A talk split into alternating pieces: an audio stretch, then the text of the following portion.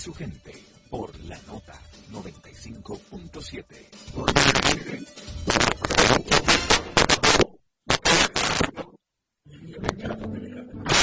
Cada tarde, Miriam Fernández y sus invitados comparten contigo experiencias, emociones y conocimientos. All we need is love, porque el dinero cambia las cosas, el amor cambia la vida. All you need is love. All we need is love. De 3 a 4 de la tarde. Hoy el amor sigue siendo la oferta más irresistible. Por la nota 95.6. Conoce de todo. All you need is love. All you need is love. Ya estamos de vuelta con Freites y su gente por la nota 95.7.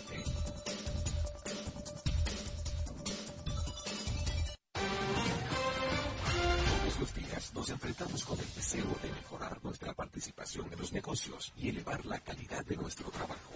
Por eso, Víctor Rosario presenta su consulta de negocios. Víctor Rosario, buenas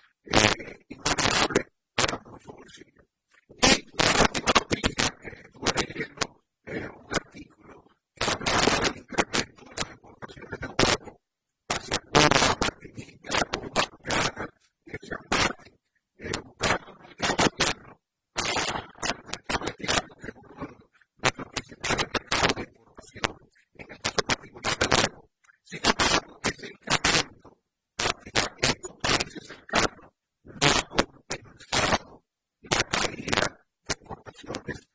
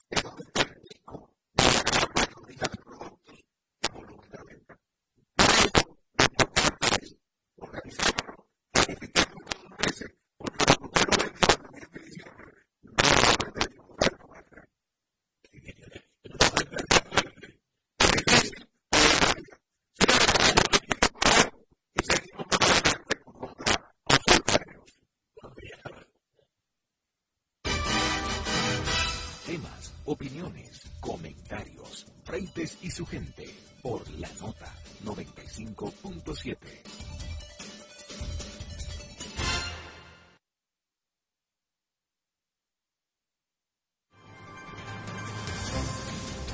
Los sábados, a partir de las 8 de la mañana, un equipo de veteranos periodistas te hablan a la franca para que inicies el sábado con las principales informaciones, entrevistas de sumo interés con informaciones de buena fuente. Germán Marte, Carlos Rodríguez, Bartolomé de Champs y Starling Taveras. Y junto a ellos, la doctora Daría Flores con su sección de salud. Ellos te hablan a la franca. Cada sábado de 8 a 10 de la mañana por la nota 95.7. Conoce de todo.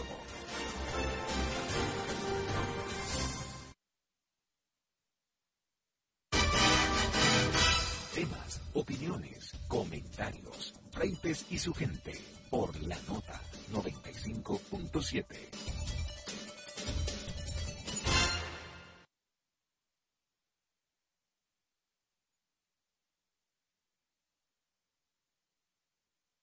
Señoras, amigos, tengo en línea al doctor Virgilio Maragón para conversar sobre el universo de temas que tiene la humanidad. Ustedes saben que Virgilio Maragón, mi amado, mi querido consultor y coach internacional, sabe de todo. Por eso quería dejarle la pelota abierta al doctor Maragón, que hace como dos, como dos años que no sabía de él. Bueno, después de un periplo que pasé en las últimas dos quincenas, gracias a Dios ya el recauche es práctico un 90%. Eh, vuelvo con ustedes, mis queridos de la audiencia, de aquí y más allá.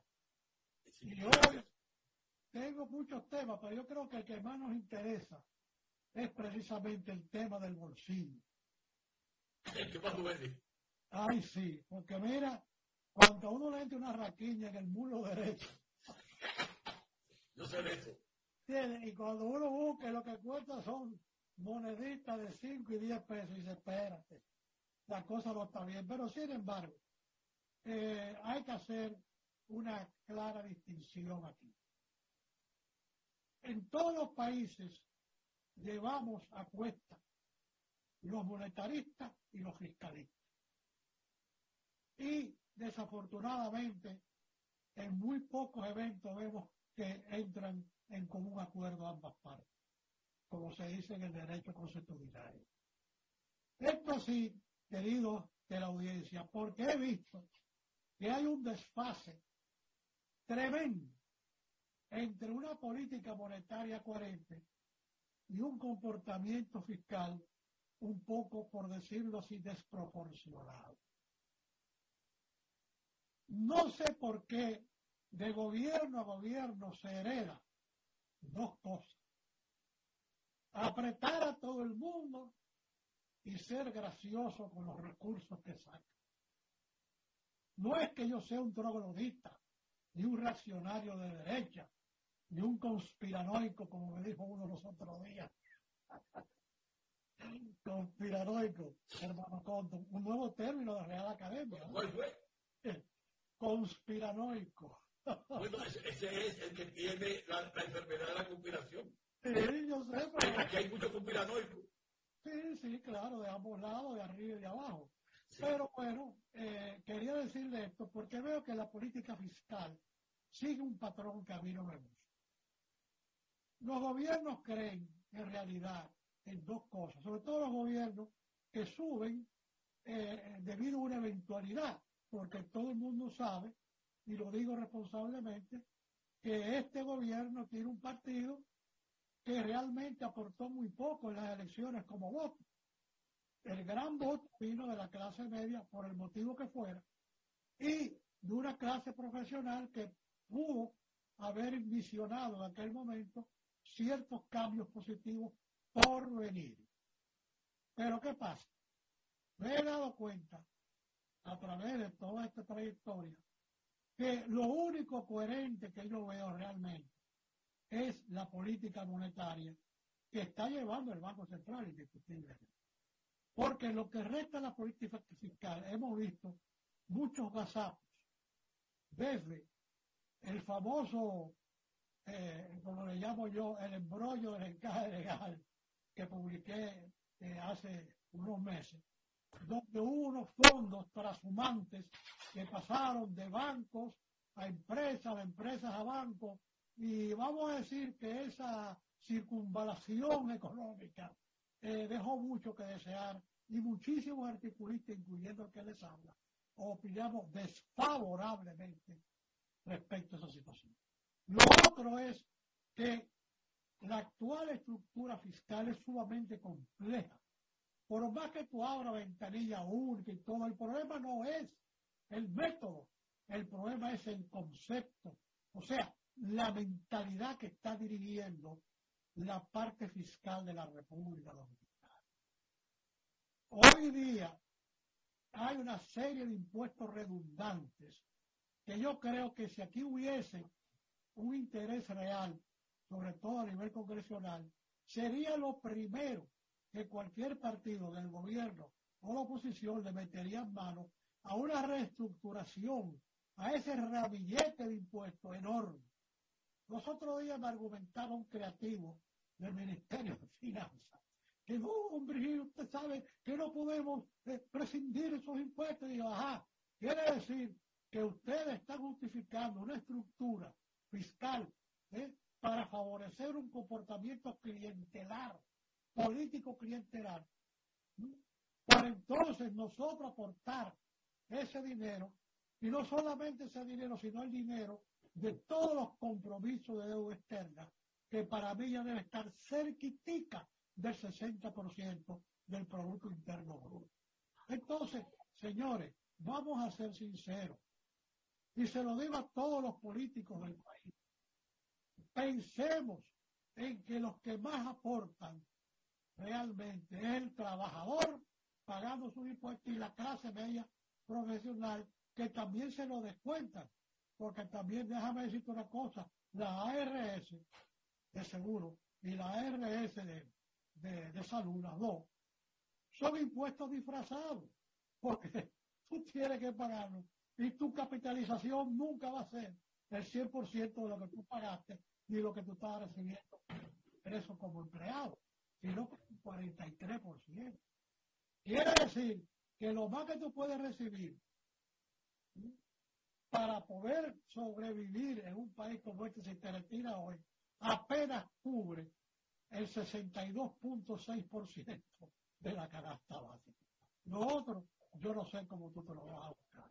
Entonces, repito, aparte del comportamiento de la política monetaria que ha sido muy coherente, ya, es mi opinión este respecto, no así lo percibo de la estructura fiscal, donde ha imperado un ramillete de impuestos y de exenciones, porque hay una incoherencia, por un lado aprietan, pero por otro lado aflojan, pero ¿a quiénes aflojan?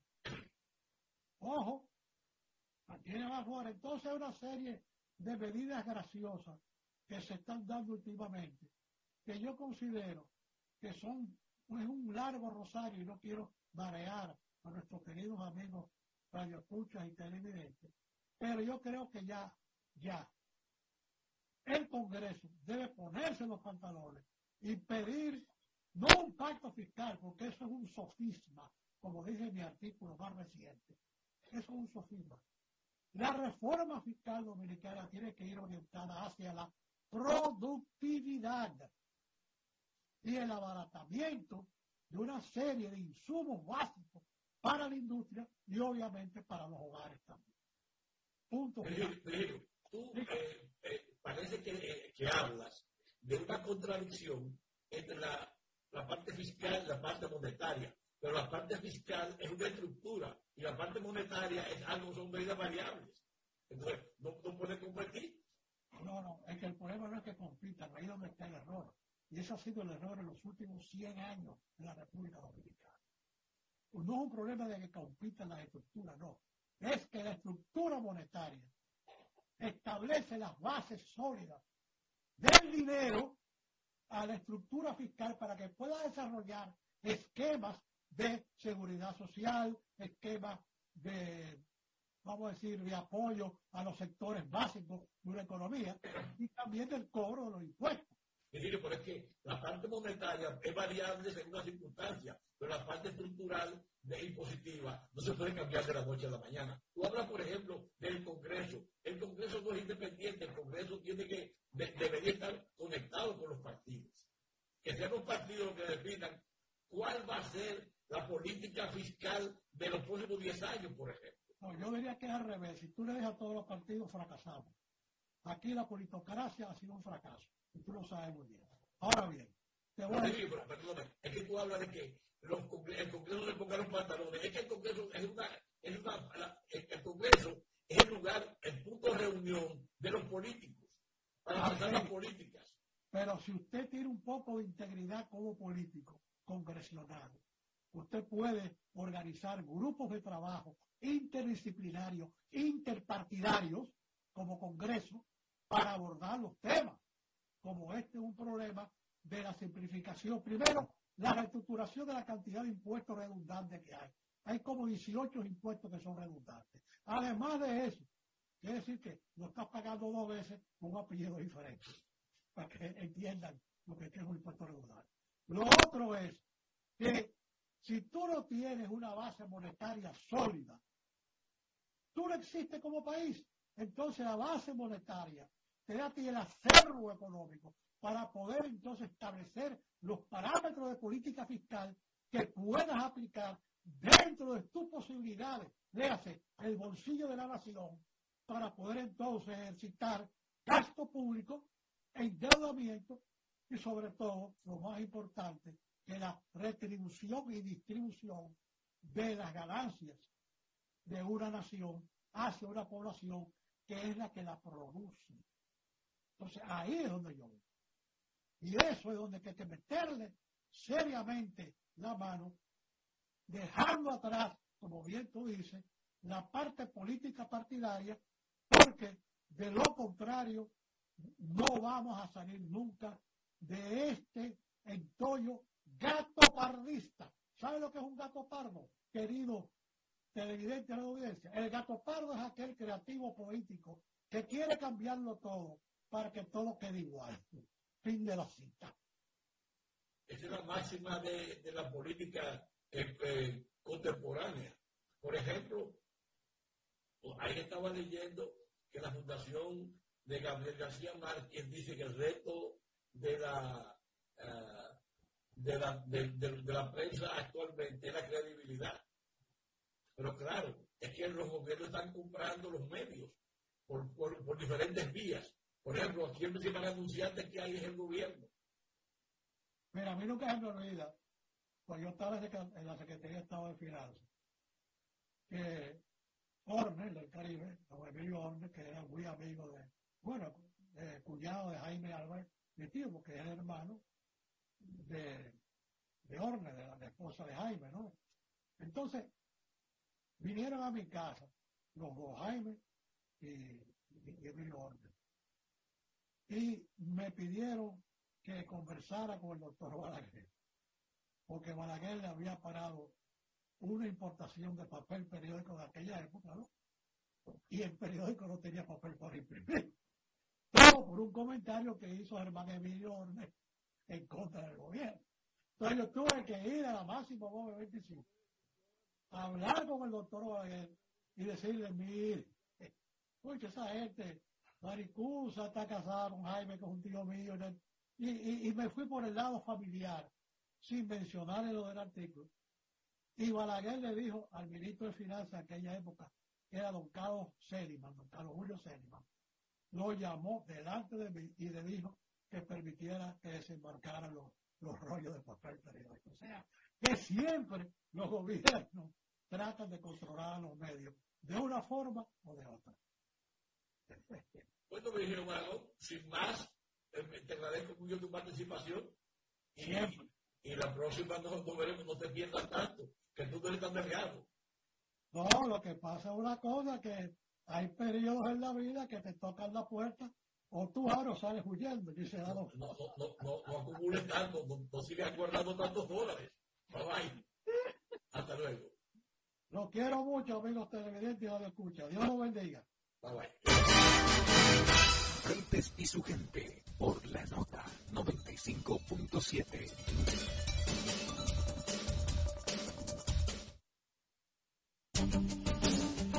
En la nota, Susana Flete y Danira Caminero te informan sin medias tintas ni trasfondos. En Apuntes, periodismo directo y sin censura.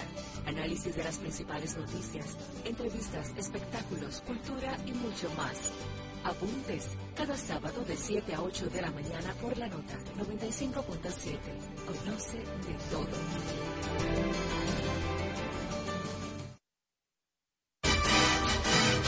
Ya estamos de vuelta con Freites y su gente por la nota 95.7.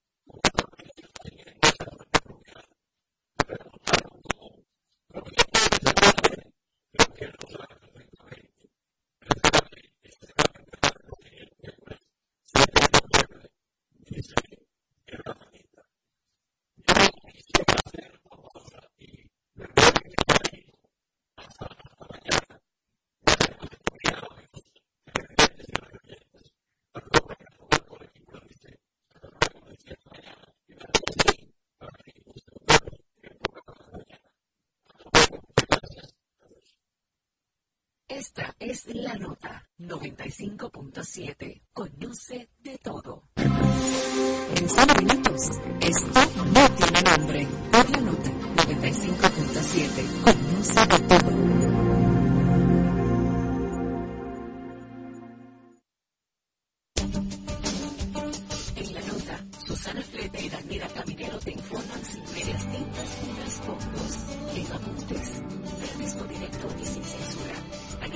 principales noticias, entrevistas, espectáculos, cultura y mucho más. Apuntes cada sábado de 7 a 8 de la mañana por la nota 95.7. Conoce de todo. Esta es la nota 95.7.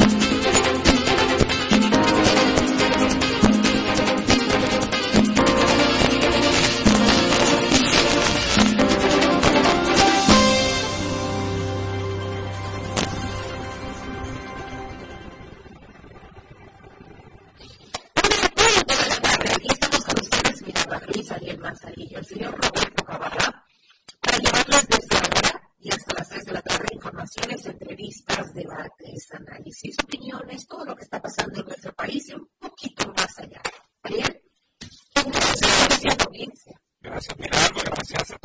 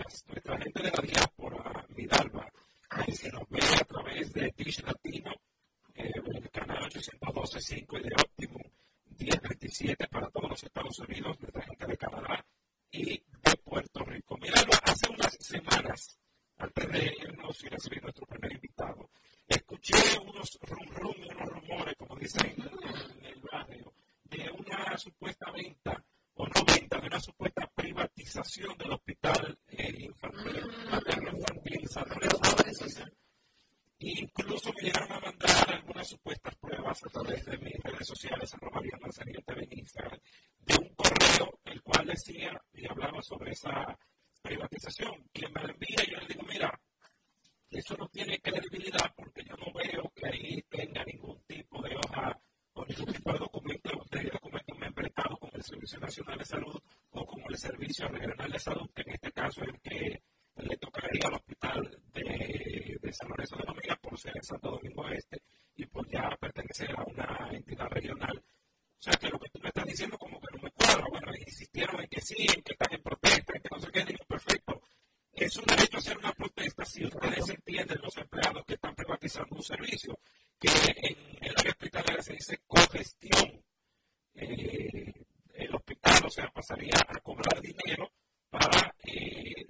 cuestionarse a sí mismo. En estos días, específicamente ya el presidente de la República, Luis Abinader, dijo que no, que era un chantaje y que el hospital infantil San Lorenzo de los Minas no estaba siendo privatizado, no iba a salir del régimen en el que está actualmente. Y si el presidente de la República se toma una atribución de decir una información, eh, es porque es 100% correcto de que eso no será como se dice.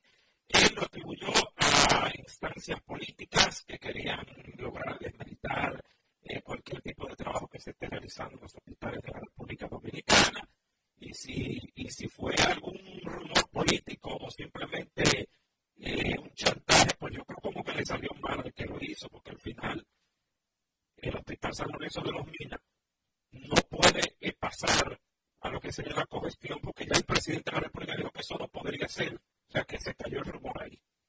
Bueno, ya ves, esos son los ejemplos que debemos tomar en cuenta para no guiarnos de todo lo que vemos por las redes sociales, para preguntar en lugar de afirmar, para verificar en lugar de difundir una información que uno, bueno, quizás los que tenemos algún tiempo en el ejercicio de la comunicación, y hemos visto cómo fluye la información, nos damos cuenta de esos detalles que tuviste. Falta esto, falta aquello, pero, pero hay, que, hay que tener mucho cuidado. Siempre correo enviado a mi eh, correo de Gmail enviado, me decían, mira la prueba aquí de que no están Pero hay que, hay que tener mucho cuidado. Siempre correo enviado a mi eh, correo de Gmail enviado, me decían, mira la prueba enviado a mi eh, correo de Gmail enviable desde el primer examen, enviable desde aquí,